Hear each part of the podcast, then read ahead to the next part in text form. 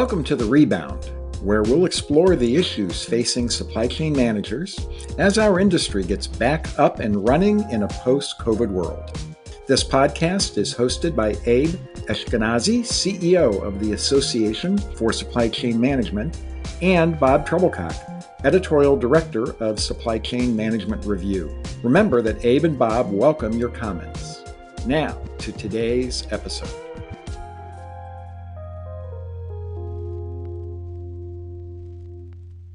Well, hello and welcome to today's episode of The Rebound How to Win in the Era of Dynamic Supply Chains. I'm Bob Trebilcock. And I'm Abe Eshkenazi. And joining us today is Arun Kochar. Arun is a partner with Kearney, and he and his colleagues are also frequent contributors to Supply Chain Management Review, the magazine I used to edit. Arun, welcome. Good afternoon, Bob. Nice to be here. Well, we're glad to have you. Arun, I was fascinated by this topic last spring when you and I first talked about it, and I've since heard you present on it. And I guess I'm still fascinated. So let's start with a really basic question. As you define it, just what is a dynamic supply chain, and how is it different from how we've traditionally thought of supply chains? In other words, what's changed? Yeah, Bob, the, the word dynamic really stems from this idea of um, a you know a, an activity that changes very often and and several times in an unpredictable manner. And that's really what we're seeing in the supply chains today which is the change is unpredictable and it's happening very fast um, that that cannot be planned for. Arun, when we hear a lot of terms and definitions of supply chain. There's value chain. There's a variety of different terms for it. Give us a sense of how this is different from a supply chain ecosystem and the, the idea of a dynamic supply chain. Uh, give me a sense of why this is different uh, from uh, perspective. Yeah, the, the way we define supply chains today is, first of all, more end to end than how we have looked at supply chains in the past. And what I mean by that is it really starts all the way upstream from your suppliers, supply chains themselves, and in some cases, their suppliers. And then downstream, it goes down to your distributors, your customers, and finally the consumer. So as we think about supply chains, the, the definition has expanded and, and it has gone end to end across the entire, what we call in often terms, the value chain.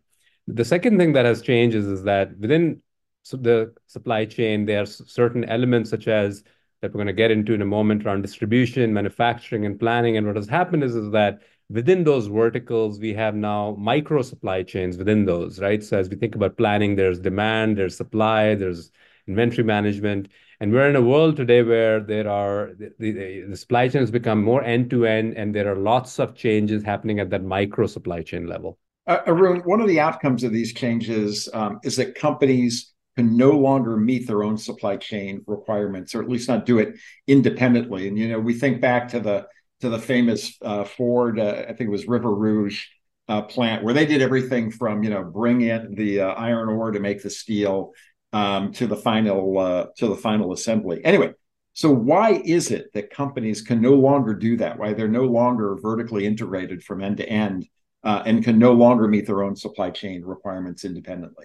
Yeah, it's it's it's such a such a good question, Bob. There's been a lot of conversation about how there has been tremendous amount of disruption that has happened across the supply chain, and we are facing one roadblock after the other. It was the pandemic, then it was inflation, then we had geopolitical uh, tensions and and and those tectonic shifts. And what has really happened is is that if you think about just a few examples, planning has become almost uh, impossible, right? If you if you think about the interest rates, how quickly they went up and how now they're starting to come down, no one really predicted such a rapid change. If you think about um, product design and, and innovation, we have uh, more than 80% of consumers that are urging CEOs to tackle uh, sustainability issues, which again was not on the radar for CEOs up until three to five years ago, or at least to the degree, not to the degree that it is today. Um, and if you think about distribution, we all saw what happened in the ocean markets over the last 24 months, where we had a logjam at the port of LA, and ocean rates went up to even $20,000, $30,000 a container coming from China to the US, where they then you know, skyrocketed, and now they're down uh, more than 200%. The point of it all is, is that no matter how large you are as an organization, it is very, very hard to both predict and navigate these challenges on it, you know, on your own. And and that's really what we're seeing as a, a big change now, where big corporations are realizing they have to tap into their broader ecosystem to handle these supply chain disruptions. Hey, Arun, before I turn this over to Abe again, just one follow up. You mentioned in in the list of things geopolitics, you know, and that um, just like sustainability wasn't, you know, as high on the radar, geopolitics really wasn't. Um, as companies start figuring out how to navigate the political relationships that they now have to navigate, what impact is that having on uh, the ability of of you know uh, companies to meet their supply chain needs? It's it's it's such a it's such a big factor today, um, Bob, in terms of global corporations thinking about not just their demand in terms of where the demand comes from, but where does the supply come from? And, and it's not really limited to the behemoths of the world in terms of the global economy, such as the United States and, and China and Russia. We have uh, countries that are uh, relatively smaller, but still very important players, such as the countries in the Middle East and in Latin America, where because of a wide variety of reasons. It could be relationships between the governments or the stability of the government itself. There, there is a complete rethink as to where should I have my manufacturing footprint. Um, where should I source my products from? Because the consumers can tell where it was made or where it came from, and that influences their buying decision. So it, it is by far the top three uh, you know topics on any CEO's agenda right now, which is what does their geographic footprint look like from a supply chain standpoint. Arun, interesting. But uh, I want to get into the, the supply chain as a service. But before we do that, uh, I do want to dig into one of the areas that you're bringing up here, and that is the active management of your supply chain. Is this more than risk management uh, that we're seeing because of the pandemic, that you can't sit back, set it and forget it type strategy? Abe, it really is. And, and you're hitting on what I call two sides of the same coin, which is you have the risk management piece, and then the other side of that same coin is the ability to navigate whatever comes your way. And, and I call it resiliency or agility, right? Which is you can only predict as much and, and safeguard yourself against as much risk as as as your supply chains allow you to, as well as what you can predict. But there is a huge amount of unpredictability and having that agility or resiliency in your supply chain to address and, and quickly you know pivot depending on what situation you face is really what we're talking about also um, which is the unknown and how do you deal with the unknown in a small amount of time. Really interesting because obviously the role and responsibility has expanded significantly for supply chain professionals. So let's let's dig into that. Uh, supply chain as a service how can companies, how does this enable organizations to meet their needs in this new environment that we're all facing today? Yeah, the way we are thinking about supply chain as a service is actually not very different from some other concepts that we have seen outside of supply chain, such as as you think about the subscription models in enterprise software, uh, where companies started to work with other companies who would provide softwares and hardware services, and they would not have all of those capability in-house. If you were to extend that concept to supply chain, we're calling this a SaaS model, which is supply chain as a service model. And it, it simply speaking, it really extends from one on the one end where you have supply chain expertise within the four walls of a company, which has been the traditional model. And on the other hand, and you have what we call a supply chain for hire and supply chain as a service, where you go ahead and purchase a particular cap- capability because it is available in the marketplace at a lower cost. And quite honestly, that capability doesn't exist within the four walls. Arun, uh, you've broken this down into four components um, of supply chain as a service.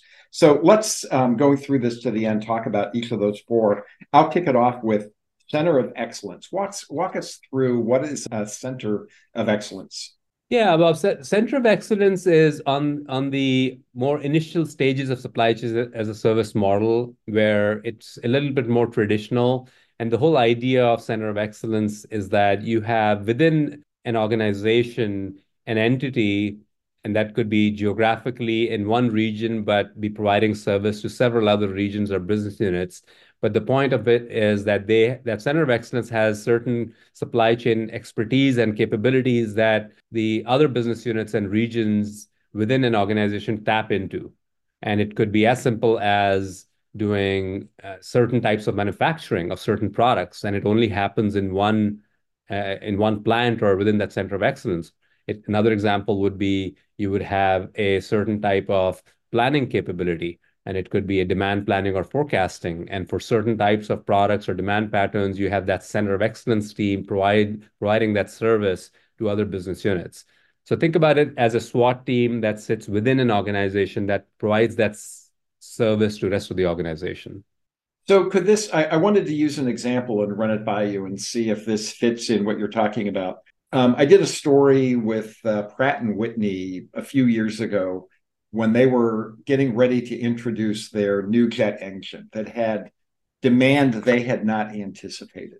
So they really had to ramp up their manufacturing capabilities and realize that you know their relationship with their partners was really going to be important. So one of the things they did, I can't recall if they called them centers of excellence, but they had in various regions around the world where they had major suppliers, they had kind of as you described, again, whether they called it center of excellence or not, where they had people from Pratt and Whitney who had particular skills who were then working with their, you know, either their their parts manufacturers or other areas outside of their supply chain, you know, to bring them up to speed and integrate them within the Pratt and Whitney, you know, enterprise uh, to to produce this new jet engine. Is that the kind of thing you're talking about?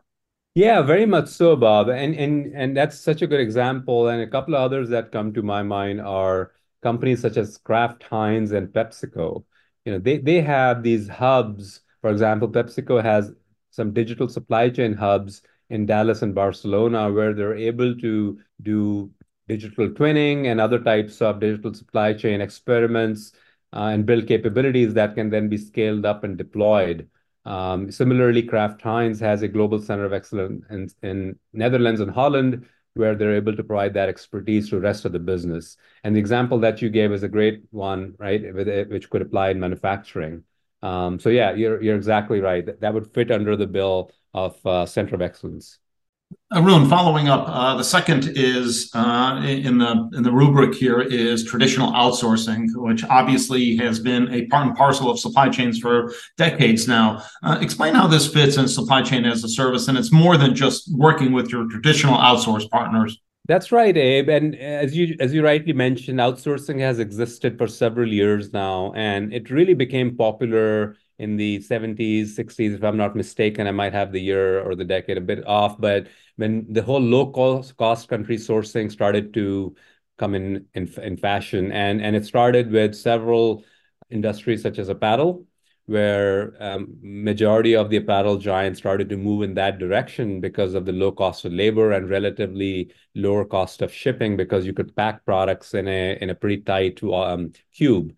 But what we're talking about here is very different in the sense that we're talking about outsourcing, as I was mentioning a moment ago, micro supply chains and not those macro supply chains such as manufacturing and distribution. We're talking about within you know, manufacturing or within planning certain elements of, of your supply chain. So take, for example, what we have seen is that a company like Bacardi has outsourced its management of distribution or freight in North America, but not necessarily the contracts with the freight providers themselves. So it's a, it's a micro activity within your freight operations that's been outsourced.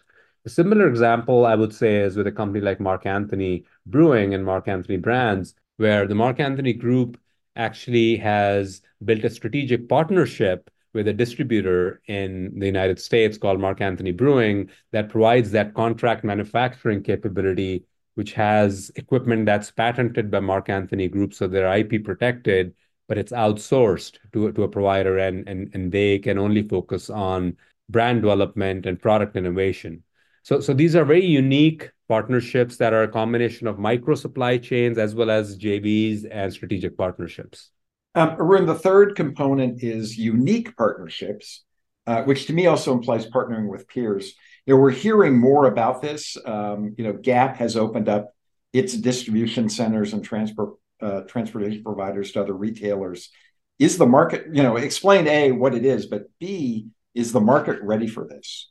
Yeah, th- th- this is where, Bob, we start to get into the realm of um, uh, somewhat uncharted territory in the sense that we are starting to get into partnerships that are, in some cases, even shared P&Ls. In some cases, it's joint debt and equity structures and, and, and also shared risk by virtue of doing that. And a couple of examples, some that have existed from for you know several years now, such as the Coca-Cola ecosystem, right, where Coca-Cola, the brand owner, is separate from the Coca-Cola bottlers, and not to mention that they have split and combined six to seven times over the last several years. But it's a very unique partnership, right, where the Coca-Cola bottlers don't necessarily bottle products for Coca-Cola's competitors right? But it's a, it's a very strategic partnership. Another one that that comes to mind is with Nestle, right? They, they have and, and Red Bull, right? They have several of these partnerships where it's a very unique strategic partnership um, that is um, you know that that that is new and more and more companies are moving in that direction because it distributes the risk while protecting IP, you know, and and creating an integrated supply chain across um, the whole value chain that we were talking about. Rune, let's get to the fourth point here, and that is what you refer to as supply chain for hire. Give us a sense how this works. Yeah, and this is this is the one, Abe, that where we start to get into the um, absolutely cutting edge and bleeding edge idea of supply chain as a service. If you think about every element of that extended supply chain that we were talking about, product design through all the way to customer service, you would have almost a stack of supply chain service providers who you could go to on a daily, weekly, monthly basis as and when your needs change. It's really no different than going ahead and trying a new branded shampoo or a toothpaste.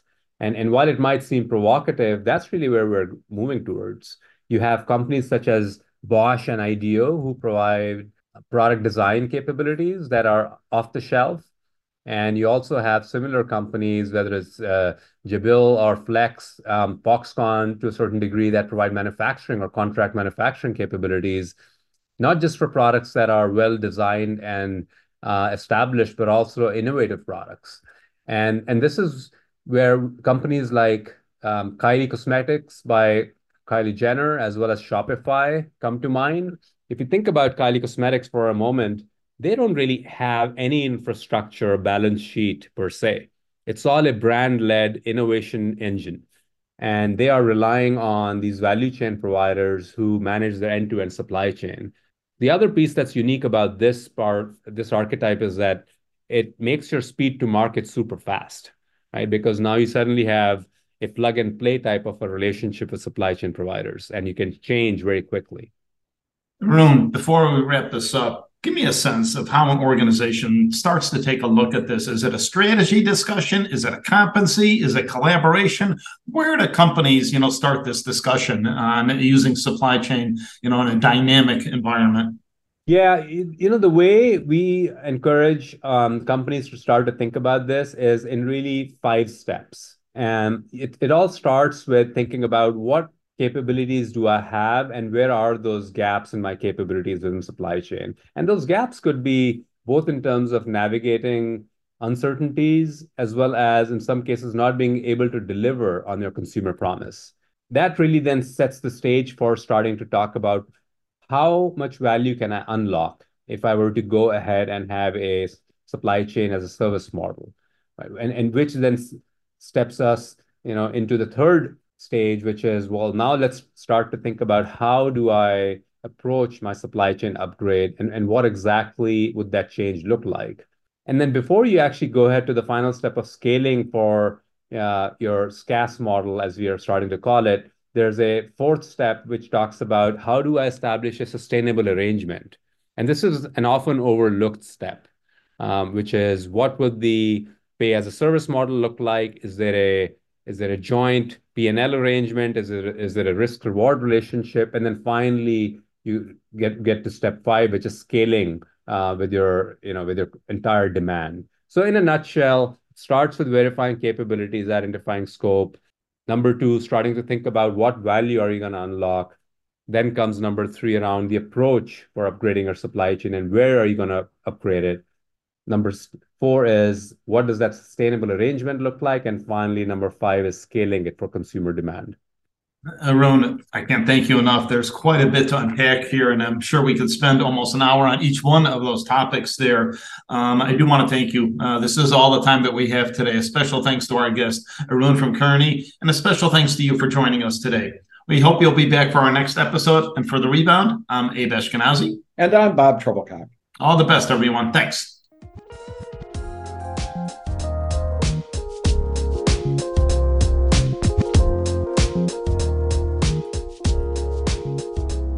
The Rebound is a joint production of the Association for Supply Chain Management and Supply Chain Management Review. For more information, be sure to visit ascm.org and scmr.com. We hope you'll join us again.